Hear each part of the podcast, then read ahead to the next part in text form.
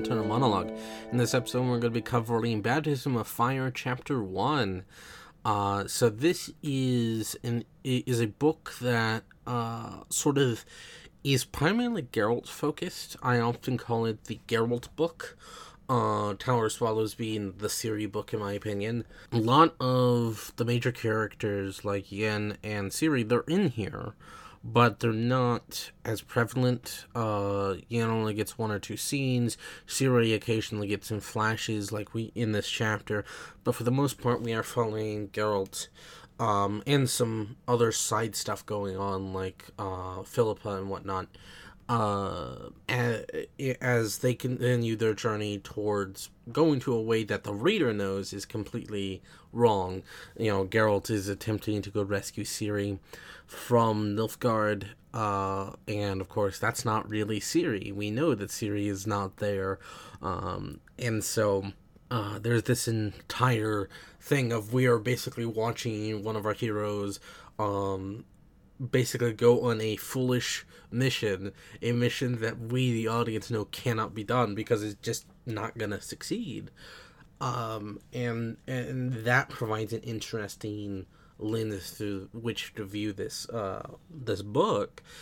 Uh, is because it is the Geralt book. It's the book that Geralt is called out on all the shit that we have seen him uh, do and or feel from the short stories all the way the past two books. Um, and he starts gathering a party. Uh, me and uh, me and uh, Josh talked about this a little bit. Uh, he picked the chapter in Time of Contempt, which uh, is actually seen from a different angle in this chapter. Um, and I talked about how the, you know, Baptism Fire has sort of a D&D feel. We're going to start picking up party members or for Geralt's company or as Geralt's Hansa. Um, and the first of which, of course, is Milva. It has a different feel um, than the the other books, uh, and some people consider it their favorite. It's personally not my favorite. It's certainly a really good book. Uh, as I mentioned, Time of Contempt is probably my favorite, but I really, really, really love Tower Swallows and uh, Lady of the Lake. Um, and um, Baptism of Fire has a lot of really great moments. We'll be getting to that, uh, you know, especially in chapter three and some stuff uh, in chapters four and five as well. Uh, and of course, the ending is spectacular. But what really drives this book um, is a D&D feel. And for people who want that, that's great. You know, your more traditional fantasy style group of adventurers going out. Of course, there's the irony there and the twist ultimately where we know that it's a mission doomed to fail, but um, it's not really what I'm looking for. It's a good book, don't get me wrong. Um, and we'll explore some very interesting tidbits as we go on, but it's certainly not my favorite of the uh, of the books. Um, I I think it is maybe you know ranking maybe just above blood of elves. Blood of elves has a lot of pacing issues that i talked about. Um this doesn't have that issue. I just it's just not exactly what i want fully. Um and the other books have that more in line with what i'm looking for. Like i said this is more of your d&d party goes and that goes out on an adventure.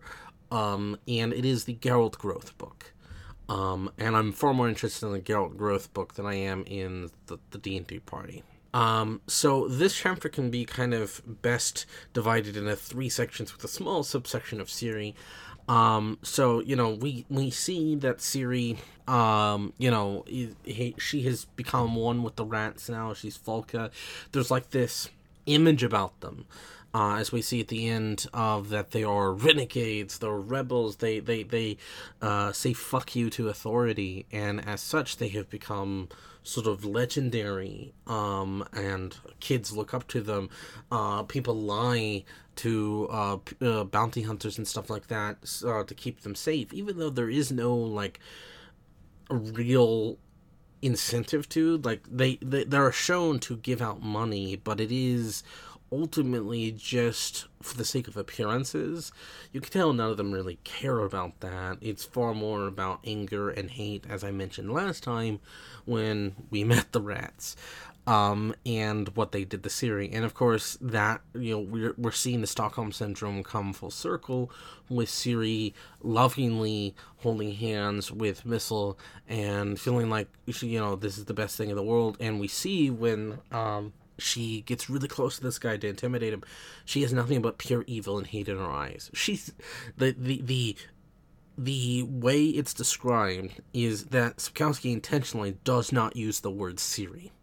the entire time we are seeing the effects of her through someone else. Uh, and as such, they only know her as Falka. We do not have the impetus to see her in that light because we know her. So we view her from another person, and she's fucking scary. She has become all her worst impulses. There is nothing but pure evil there right now.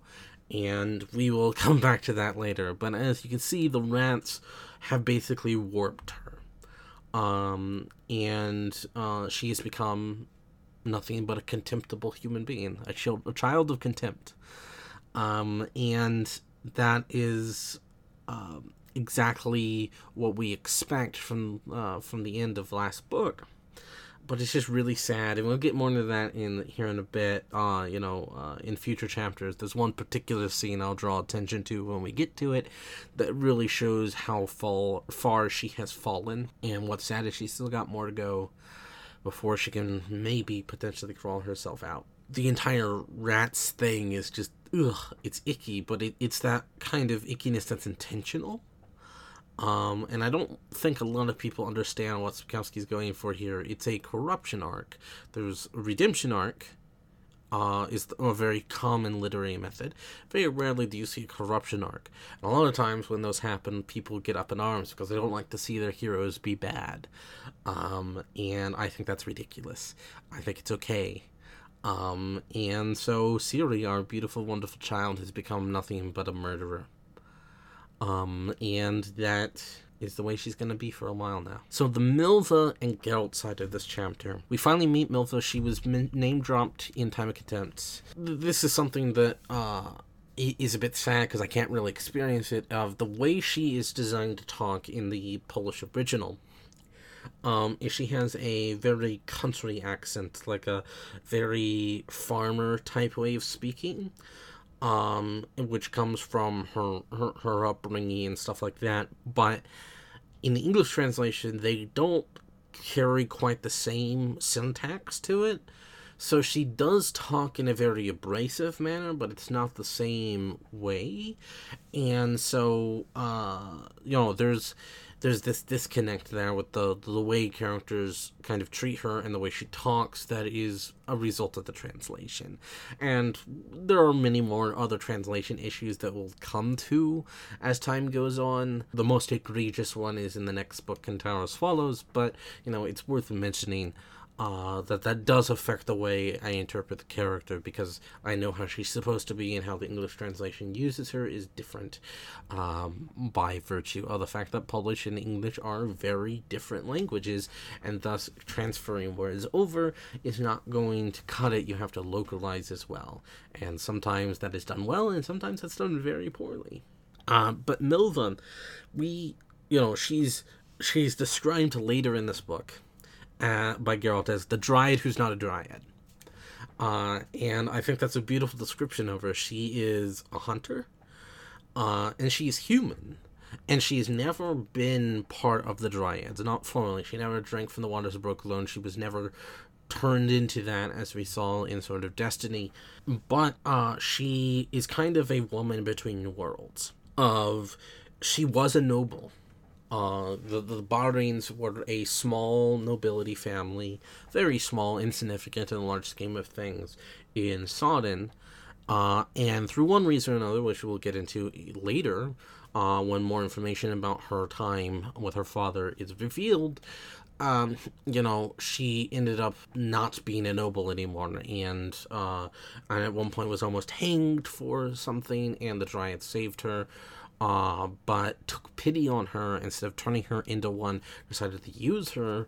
Uh, and so now she is basically a, uh, a gopher. Uh, go for this, go for that kind of thing, where she is helping Scoia'tael in, in any uh, other kind of um, you know uh, elder race, so uh, you know, regardless if they're Scoia'tael or not, to get the Brokilon for safety, because the Forest of Brokilon, you know, it may technically be part of one particular country, but while that uh, people are fucking scared of it, so very few people wander in there, and as such, uh, it's a good place for sanctuary, which is what Geralt's using it for at the moment as well. Um, and basically, uh, she is a noble who acts like a commoner, who uh, is a girl, you know, who uh, wears and does traditionally masculine things. Uh, she is a human that respects elves, and she's a human that lives among dryads.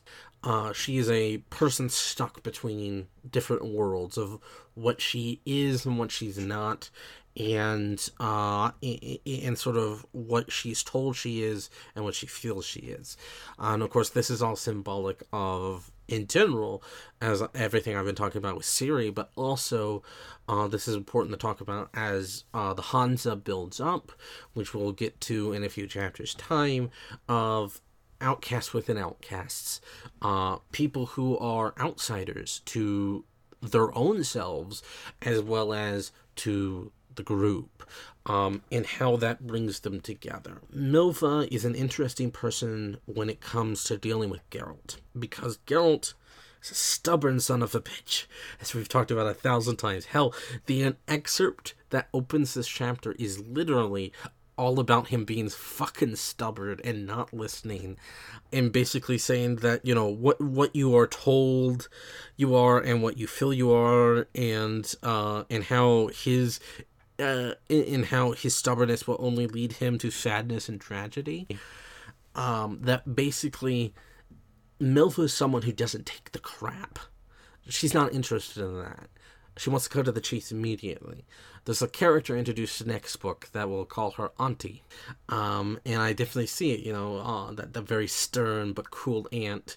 But I always get the vibe from her, and we'll get to this later, of she's she's the mom of the group that she's gonna tell you what she thinks. She wants you to be a better person. She wants you to fucking listen, and you better fucking listen.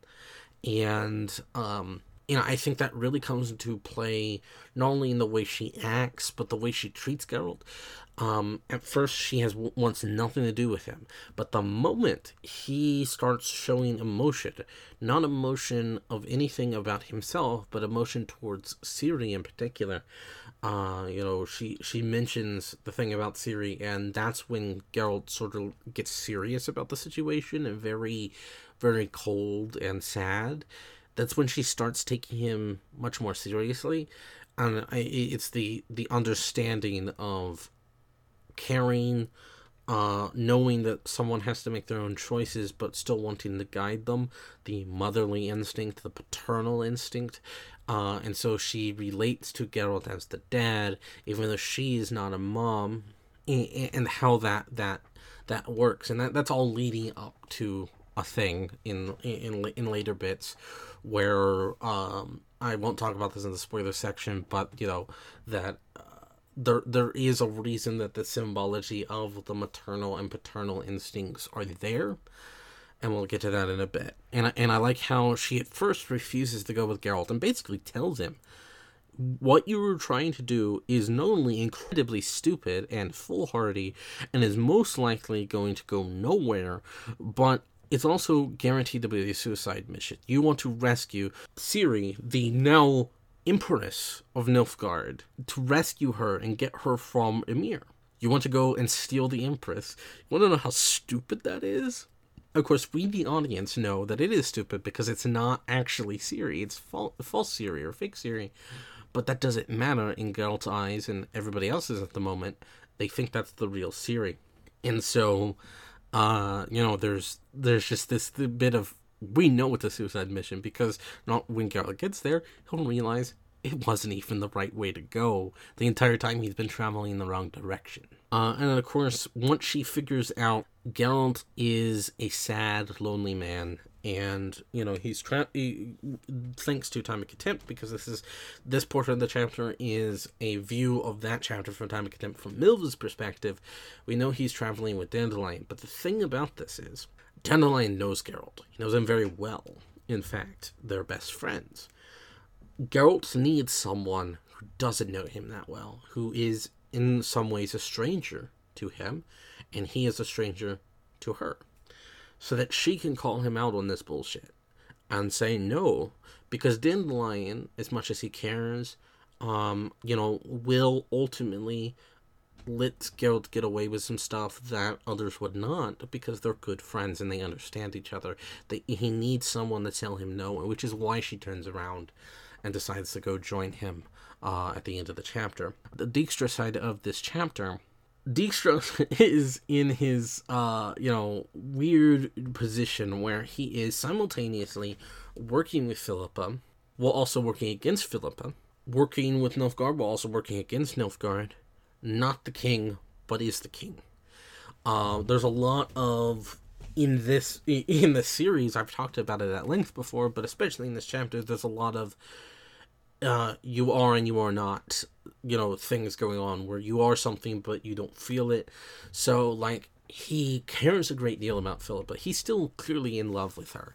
Uh, as we well know, she no longer in love with him. Really, she cares for him in some way that you know is unique to her and her mindset. But you know, she has pretty much given up on men, and she has, you know, uh, you know, pretty much become women exclusive in her romance life, even though she is bisexual.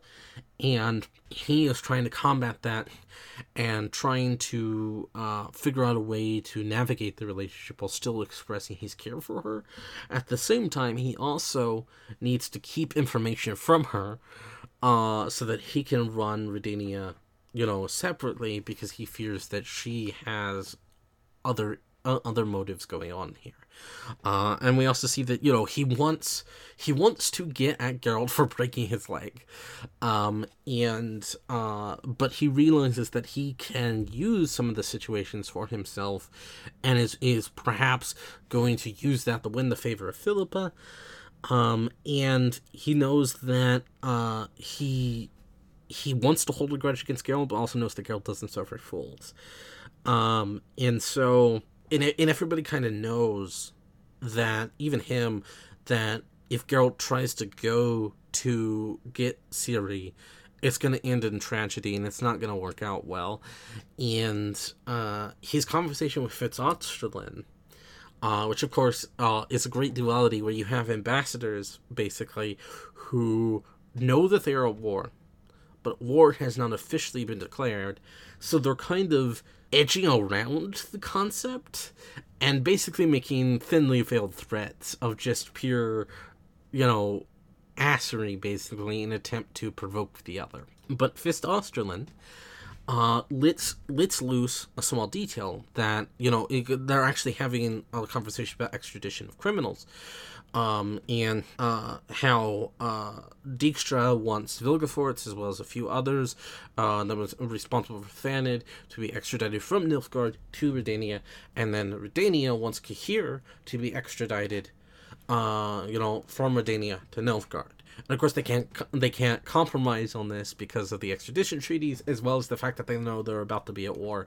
and so there's no real reason to give in because ultimately it will just fall apart anyway. Because Fitz Oesterlen asked for Cahir, uh, Cahir was tasked with fighting Ciri, and Dijkstra knew this specifically when he was at Thanedd, that that tells Dijkstra it's not something up and up with uh, uh, with uh, Ciri, and that maybe that isn't the real Ciri, and so that's leading him into his own investigations. I also like how effectively he is the de facto ruler of Redania. Uh, King Vizimir is dead. Uh, there's a Regency Council, uh, but you know, uh, Dijkstra is the head of it. He's also the head of the Secret Service. He, you know, he's a spy, and uh, but he refuses to just like I'm not the king, I, and he he has no interest in even usurping the title in any way or claiming he's the head uh, regent. He just I'm I'm the spy master, you know. Um, Dijkstra, in a very weird way, it's patriotic. Um, patriotic, not necessarily of, uh, you know, uh, my, um, my country is the best thing ever, and uh, you know, nothing can ever compare. He's patriotic in the way that I would say Londo and G'Kar are in Babylon Five. That in a way, it's not necessarily patriotism and jingoism. There, there is some of that certainly, but it's more about I want to help my country in any way possible. As far as he's concerned, ruling from the shadows is a safer position, um, and is guaranteed to let him get away with some stuff that people would not allow that he believes will ultimately benefit them. So it's a it's a it's a more subdued version of patriotism the lodge part of this, or the lodge of sorceresses, as will become known, it doesn't officially get a name yet, but for ease of simplicity and because it factors heavily into the games, I'll just go ahead and call say that the organization that Philippa and all the others are setting up is called the Lodge of Sorceresses, uh, and that's where I don't have to just say the Cabal or something. I just say the Lodge. You know, this is patriotism on another level, much like Dijkstra was subdued patriotism. This is patriotism not of a country, but of a concept. Patriotism and belief fully in magic, that magic should be upheld by uh, a greater law, uh, uh, you know, and should be superior to all. So the the lodge, which uh, is to have twelve members, uh, at the meeting currently uh, is uh, Philippa Eilhart, Triss Merigold, Keira Metz, Margarita Laux-Antille, Sabrina Glevissig, Sheala de Tancarville, Francesca Findabair, Sire var Anahid. Francesca Findabair uh, being uh, the only elf present. The Sire is the only Nilfgaardian present.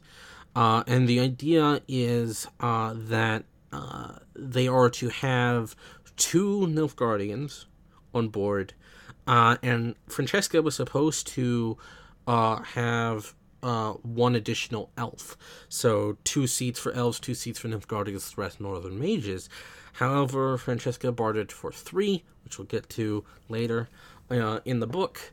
Um, and the 12th chair is because uh, that will only bring them to 11 members the 12th chair will remain empty for another reason that we will also get to later but obviously as philippa pointed out is the first thing being uh, brought up as an issue that the lodge uh, must deal with and effectively what you have is a, a illuminati style secret organization but with a cia mentality of patriotism at all costs. What they intend to do is make sure magic is forefront in all things. They don't care about politics in the necessarily the same way others care about. They even talk about this of political neutrality and apoliticalness, of how the idea of the Lodge essentially is an apolitical matter, that it wants to ensure magic is sustained and not abused and corrupted. The problem is, is that magic inherently is intertwined with politics, and because of the way the mages are, you know, each being an advisor to a king, that therefore they are entwined with politics. So therefore, is there such a thing as political neutrality in a situation? Can that even exist? Um, and how political neutrality effectively uh, is seen as unachievable and foolish by those who are in political matters.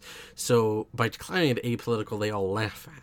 Philippa intends it to be apolitical, but I think deep down she knows that that's ridiculous and that's not possible, at least as far as the way this organization is designed to work. They have a, a northern majority, two elves, soon to be anyway, and soon to be two Nilfgaardians. They are trying to encompass the entire continent into this lodge of only women um, because it is believed that men are impulsive and emotional and cannot be trusted with this kind of stuff. Um, it's basically Sapkowski taking patriarchal ideas, turning it on its face, making it matriarchal, and showing us how ludicrous it is. You ever see those like uh, stupid sexist comments about how uh, the U.S. should never have a female president because of whatever? um, and it's it's always ridiculous and stupid. This is the exact argument that those people are using to say that women shouldn't be in control. The same that the lodge is using to say men shouldn't be in control. It basically shows you the absurdity of the patriarchal system and how sexism does nothing but divide us, whereas we are better as equals on the same footing, working together to create a better world. Of course, the lodge's uh, you know mission isn't exactly altruistic. It is for the benefit of magic and magic above all, and depending on who's at the lead, that can change you know what they believe uh you know what constitutes as magic what constitutes as putting magic first etc uh and i talked about that philippa one of the more interesting things about her she is not evil. She's pure neutrality. Um and you know she's um she's selfish. She at times can be super mean but she's always looking out for the interests of something that she believes in a greater good, as Geralt said in Blood of Elves. And the thing is, is that ultimately, you know, while she has a sick and twisted view on things, it is understandable how she comes to these conclusions. And it's a political reality that sometimes you have to think that way.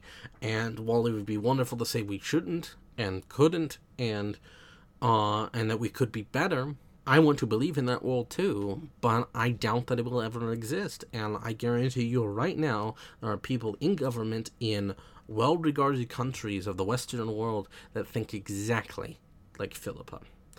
Um, and that's not necessarily a condemnation, it is a sad fact of our reality that the ends justify the means and selfish ideals can net a positive. It's ultimately your moral viewpoint whether you believe that positive is worth it. I would like to think it's not, but that is the point of the character is to analyze and say, could you deal with it? Could would you be okay with it? And if you were in their position, would you do the same thing? It's not to cast a moral judgment, it's there to ask the question of what you would do, and is it okay? Um, and I, I, think that is very important to note as Philippa's, you know, formation of the lodge comes for, foremost now, um, and what that all means for the future. And uh, I also like how there's like the differences between the Northern mages and Nilfgaardian mages. Nilfgaardian mages aren't as concerned with appearance or politics as they are. They, uh, uh as the Northern mages, they are kept on a leash. Um, they are uh, treated as subservient to the emperor uh, and held close to his chest. So uh, the the way they act and the way that they appear is entirely antithetical to the Northern mages of decadence and depravity. And I talked about in Time of Contempt when that was really showcased at Thanedd. Um, and we will come back to that later as more and more information about uh, Nilfgaardian mages, you know, comes to the forefront of how those different cultures influence the way mages are decadent, but also less so in Nilfgaard, and the way that the way that they both contrast and complement each other. Um, and of course, Isaiah looking exactly like a traditional fairy tale witch was a nice touch. I thought that was cute. Uh, complete with her having a cat. You know, this this chapter is really getting us into a place where um, showing the aftershocks of last book, catching us up to speed on some stuff, introducing new characters, and getting the ball rolling on Geralt's character arc. This is the Geralt book. It's a, it's a fine start in despite Baptism of Fire not being my favorite book in the series, it does contain one of my favorite chapters. So we will get there when we get there. There's also this sense of debt. Debt as flowing through this chapter in particular, of debt as something we do to ourselves as well as to others. Athena has this entire monologue about how we are all indebted to ourselves, and that's how what causes personal growth and change. Um, and that made me think back to um, a scene from Babylon 5, which I covered on this podcast, of uh, when Lorien is talking to Sheridan, and Sheridan says the first obligation of every prisoner is to escape. That is the moral obligation of a prisoner. And Lorien fights back at him and goes, We're all a prisoner of something prisoner of love, prisoner of hope, uh, you know, a, a prisoner of ambition, does someone who is deeply in love have the moral obligation to escape from that love? Uh, it's all about point of view and all about the way these debts within us um, basically cause us to move forward and grow and change. And we're seeing that in a way throughout everybody in this chapter, from Milva with her debt to the Dryads, to Geralt and his debt to Ciri, um, to Dijkstra his debt to Philippa, Philippa and her debt to uh, the mages that helped her at Thanedd, etc., etc. Um, and so uh, we got an interesting new status quo from this chapter that will affect things going forward in very interesting ways. Um, as I said, Baptism of Fire has one of my favorite chapters. It's not my favorite book, but also the Lodge is one of my favorite aspects of the Witcher world in general. So I'm super happy to get to it. Uh, and I shall see you next time. Until then, bye.